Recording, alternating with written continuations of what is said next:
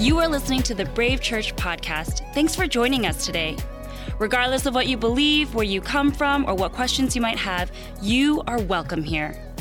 Our mission is to help people find and follow Jesus. If you want to partner with us, or if you're interested in more information, head over to brave.church to find out more. Now, let's jump into this week's talk. Hey, Brave Church family and friends from all over the world. I'm Darren Laws and I'm one of our lead pastors. I'm so sad that I can't see your face right now, but I'm so honored and blessed to hopefully be a voice of, of hope and encouragement to you.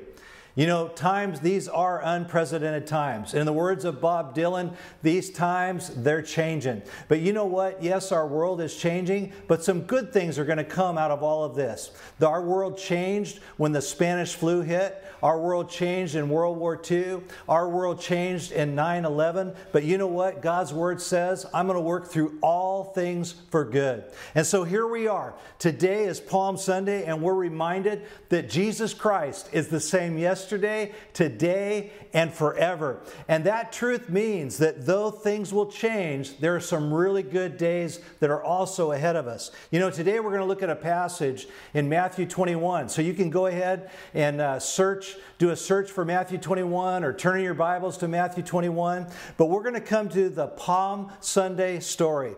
And uh, as you're doing that, I just want to say something. I got to tell you, it feels so good to like be dressed up for this, you know, because normally normally at you know at 9 p.m. I change out of my daytime pajamas into my nighttime pajamas. So and that's just so weird. I mean things have gotten weird. In fact, tell the people next to you things have gotten weird because they really have. I mean, uh, week one, you know, the sheltering in place. At first, I felt like, man, this is a staycation. This is great. I can sleep in. I've got all this extra time.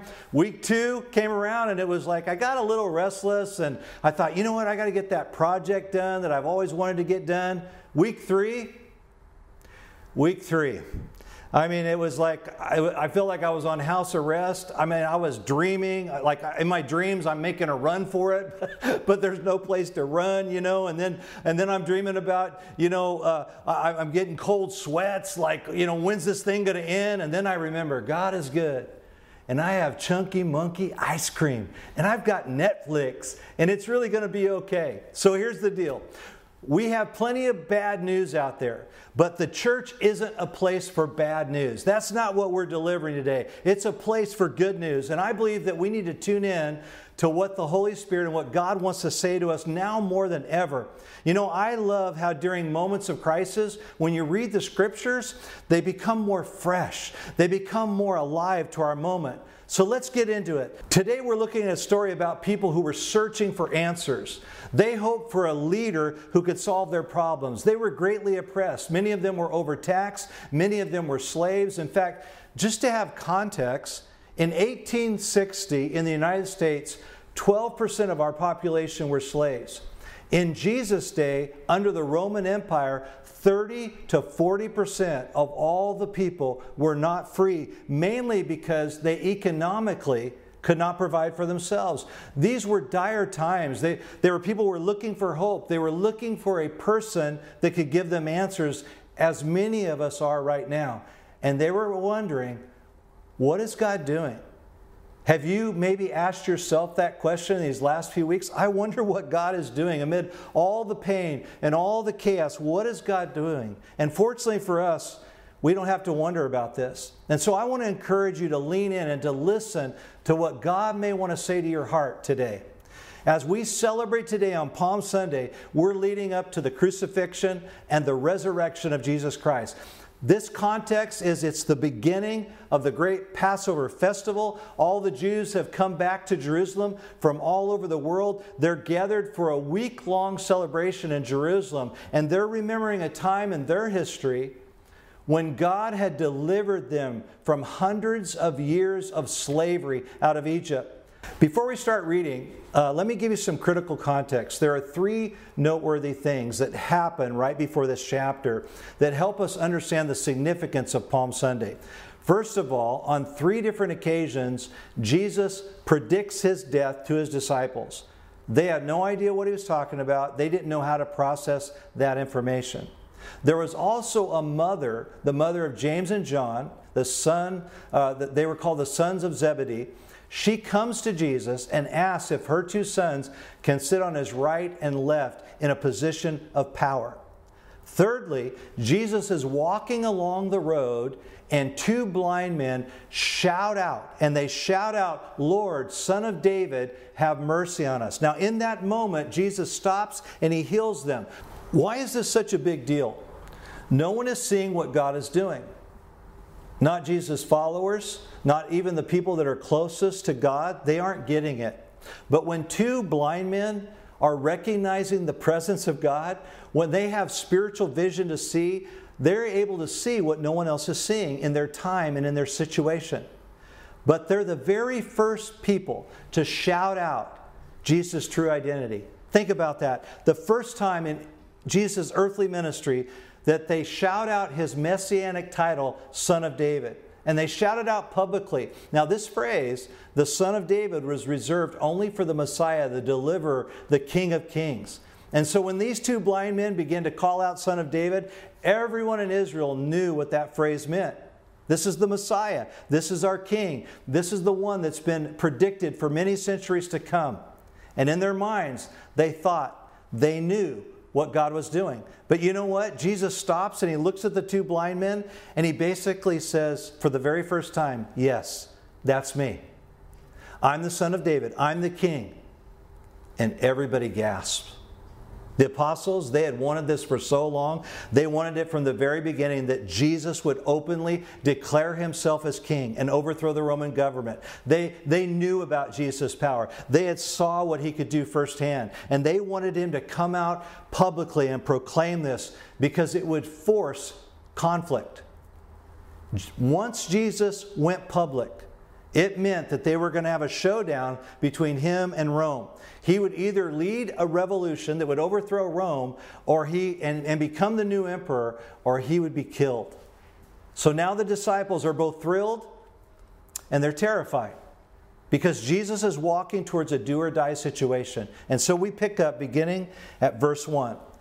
As they approached Jerusalem and came to Bethphage on the Mount of Olives, Jesus sent two disciples, saying to them, Go to the village ahead of you, and at once you will find a donkey tied there with her colt by her.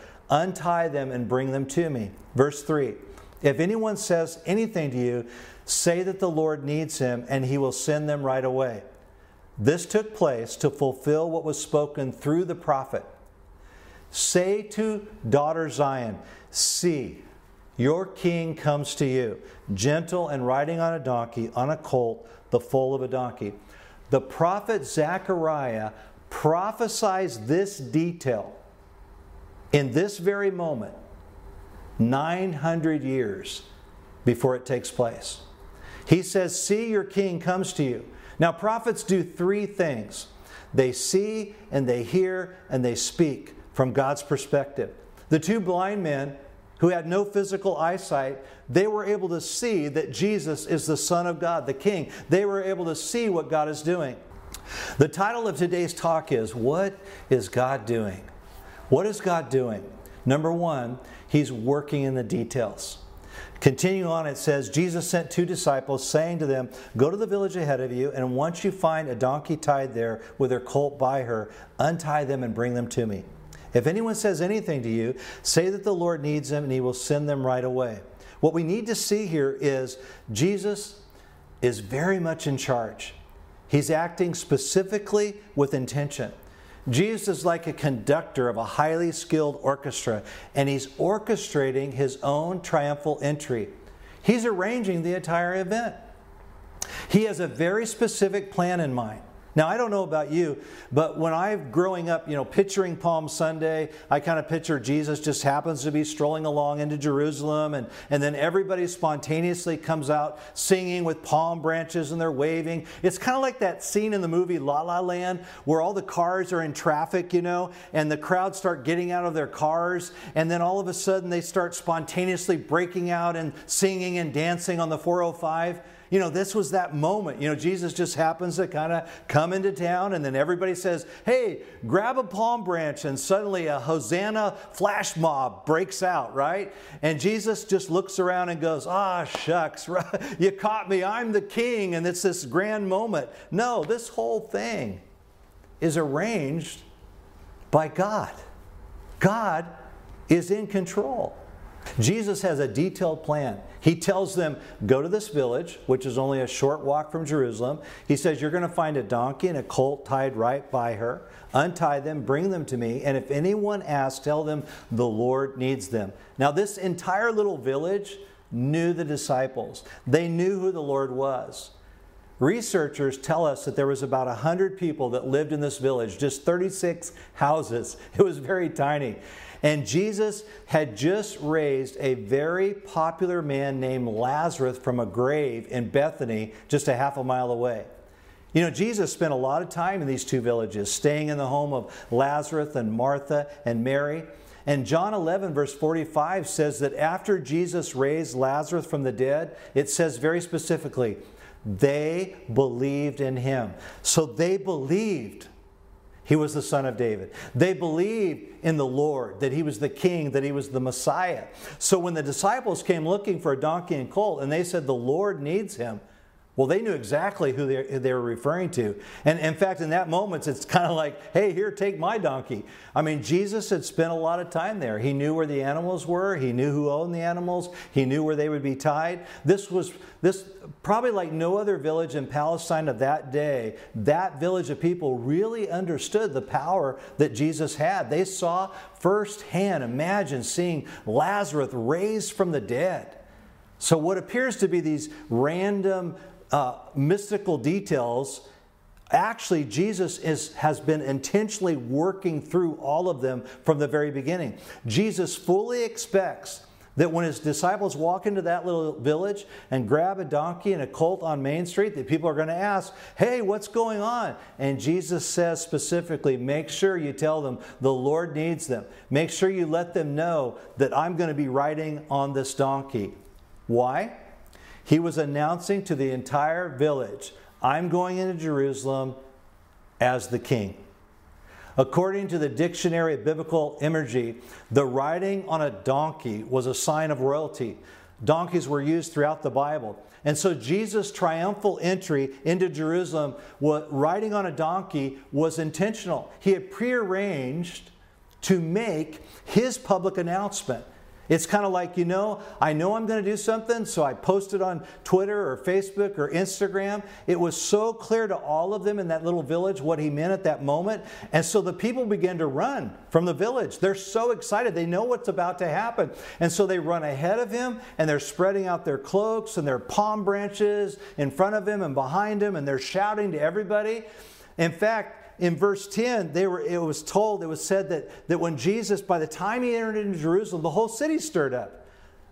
But the crowd is not just from Jerusalem. The crowd first started outside of Jerusalem and arrived as soon as Jesus arrives on the donkey because it all started in that little village. You see, Jesus Christ is orchestrating this, He's arranging this. In a sense, He sent for the crowd when He sent for the donkey. He's working through all the details. And I wonder if God is working through the details in their lives, in that crisis, in that situation, in that economic depression and slavery and torment, I wonder if God isn't working in our time. I wonder what if, if God knew that you'd be stuck at home 24 7 with your kids, right? You know, pulling your hair out, wondering, how can this be? What can we do, right? But I wonder if it isn't the best thing for families right now. I wonder if God is working through the details in your life. And I wonder if God is working through even the role transitions that are happening right now at your job. Maybe even the restructuring of your business. Maybe even being laid off. How many of you have ever been laid off from work before and God did something better in your life? You saw God come through in earlier years of your life. You know, God's going to do that again. What if God is guiding through every detail of your life? And in Jerusalem, Jesus is now forcing the issue. He's making sure, as he comes into Jerusalem, that, he, that everyone is declaring loudly, the Son of David, the ultimate King, is arriving. And when we look at the, at the work of Jesus right now in our own lives, think about this. The only way that we know that it's God at work is the details point to him as King in our lives. In other words, does God decide where you work? Who employs you? Or do you? Is it that you provide for yourself, or is it that God provides for you? That your provision that comes in monthly and weekly and daily, those needs, is God at work in those details? Does God decide who should be connected to who when it's really hard to even connect to people right now? Who is He keeping in your life close to you right now? Who's reaching out to you? Is it random or is it God? Did you know that just like when Jesus walked into this village and rode into the city of Jerusalem, that Jesus knows where you live? How many of you right now have had the thought, man, I wish I lived in Wyoming or way out in the wilderness somewhere? No, you know what? You're living where you're supposed to live right now. He knows your neighbors, He knows your neighborhood, and He planned that too. Acts 17 says, From this one man Adam, He made every nation, that they should inhabit the whole earth, and He determined the times set for them and the exact places where they should live. God establishes the places where we should live. God has us living in this time in world history, facing this crisis. And we can meet this moment. What is God doing? Number one, He's working in the details. And number two, He's writing a great story. The scriptures say that, that God sees even the sparrow, one sparrow, tiny sparrow, when it falls to the ground. In all of the world, God sees that one sparrow. The Bible says that God knows the number of hairs on your head, that God is intimately involved in the details of your life. Psalms 31 says that my times are in your hands. Yes, these are unprecedented times, but even in these times, we are in God's hands. You may have lost your job, and if you have, I am so sorry. Or you may be afraid that you're going to lose your job, but you know what? God knows where you live. God, He cares about you. He cares about the details of your life. He's not going to leave you. Let's continue. Verse 6. The disciples went and did as Jesus had instructed them. They brought the donkey and the colt and placed their cloaks on them for Jesus to sit on. Verse 8. A very large crowd spread their cloaks on the road, while others cut branches from the trees and spread them on the road. The crowds that went ahead of him and those that followed him shouted, Hosanna to the Son of David! Blessed is he who comes in the name of the Lord! Hosanna in the highest heaven! When Jesus entered Jerusalem, the whole city was stirred and asked, Who is this? And the crowds answered, This is Jesus, the prophet from Nazareth in Galilee. On this day, this drama was unfolding moment by moment. I mean, it's just like today in our news right now. The, the, the storyline that everyone wanted was not actually what they needed most. You see, they wanted a very different story than the one God was writing. They wanted Jesus to lead a revolt against Rome and overtake the government.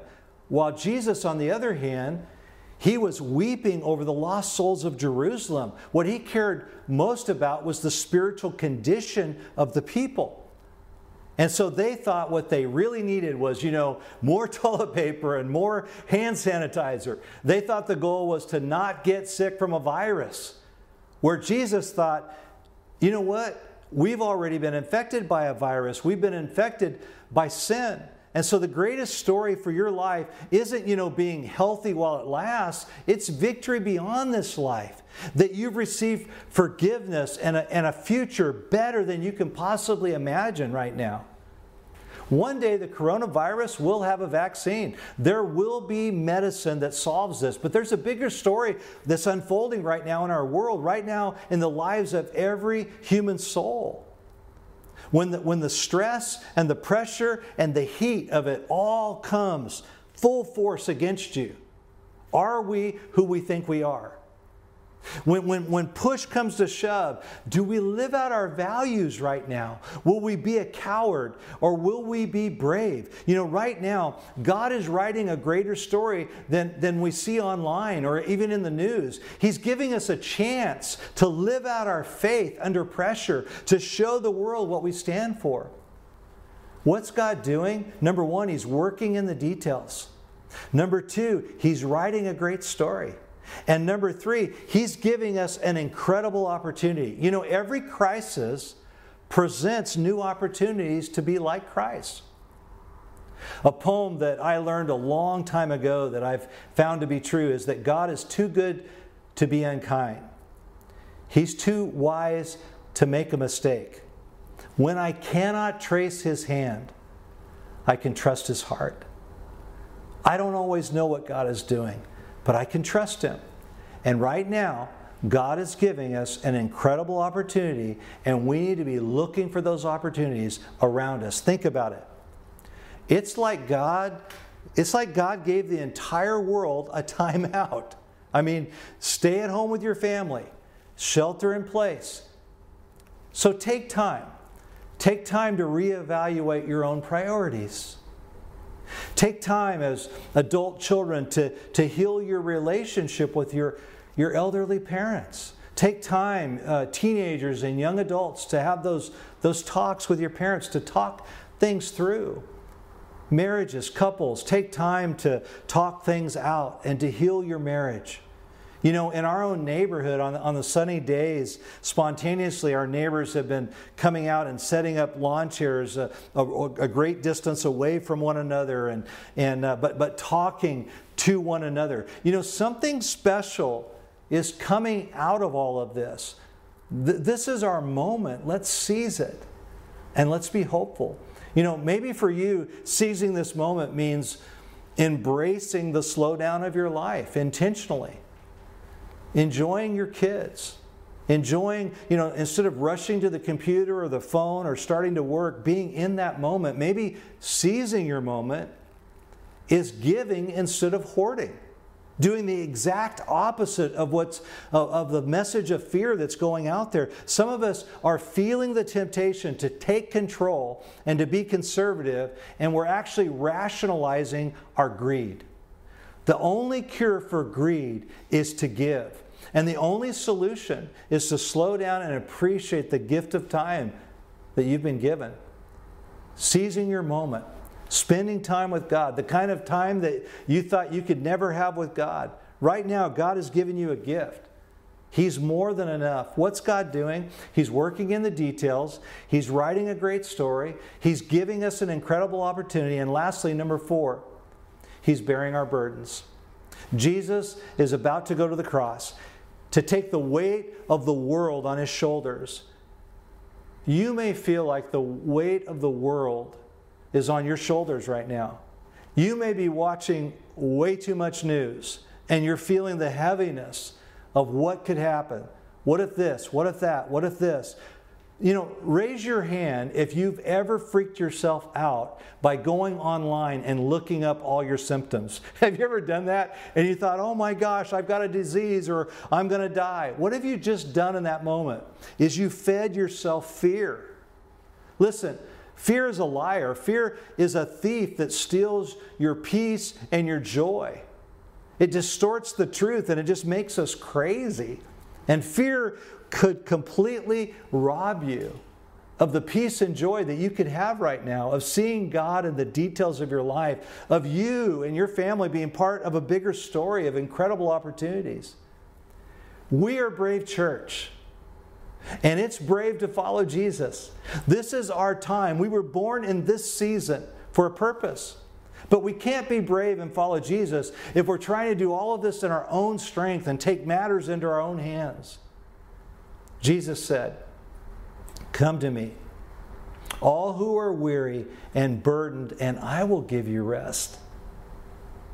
Take my yoke upon you and learn from me. I'm gentle and humble of heart, and you'll find rest for your souls. What's God doing? He's bearing our burdens. And if we'll let Him, He'll take those burdens from us. I want to do something right now, right where you're at. Would you just, if, if people are moving around or talking, just, just in this moment, just, just be still, just for a few moments. And if you wouldn't mind, just to close your eyes, and I'm just going to read Scripture. I'm going to read God's word to you in this moment. God says, Don't be afraid, for I'm with you. Don't be discouraged, for I am your God. I will strengthen you and help you. I will hold you. God says, the Father of compassion and the God of all comfort, who comforts us in all of our troubles, so that we can comfort those in any trouble with the comfort we ourselves receive from God. God says, don't worry about anything, instead, pray about everything. Tell God what you need and thank Him for all He has done. What do you need? What's heavy on your heart right now? What's racing through your mind these days that isn't good for your soul? If you've not made peace with God, if you've not acknowledged Jesus as Lord and Savior, you can do that right now. And so here's what I'm going to do I'm going to pray a prayer. And I'm going to pray a prayer for those who would like to know Jesus right where you're sitting as your Lord and Savior. And I'm going to pray for all of you that are followers of Jesus that you would hear and see what God is doing. Let's pray. Father in heaven, Lord Jesus, we just want to acknowledge, if we've never done this, we want to acknowledge you as our Lord and Savior. We don't want to, we, we, we want to be like the blind man, oddly enough. They were physically blind, but they were able to see spiritually. And in this moment, open our eyes to see. And we ask you to come into our lives and to become our Lord and our Savior. Forgive me of all of my sins, Lord Jesus. I trust you with my life. And Father, as, as a follower of you, those of us that are following you, God, open our eyes to see the stories being written right now. There's opportunities all around us for good. Help us to partner with you in working through all things for good in our lives. Amen. If you decided to follow Jesus, go to brave.church uh, forward slash follow Jesus, where you can find resources about the decision that you made, and, and, we, and hopefully we can pray with you as well. God bless you. Thanks for joining us today for Brave at Home. We hope this gathering encouraged you, challenged you, and filled you with hope. Even if you aren't local, if this ministry is impacting you or your family's life, we appreciate your giving. Don't forget to subscribe to our YouTube channel for regular notifications and check out brave.church for the latest news. We've updated our whole site based on the season that we're in. And hey, we'll see you in Brave groups and again next Sunday for Brave at Home.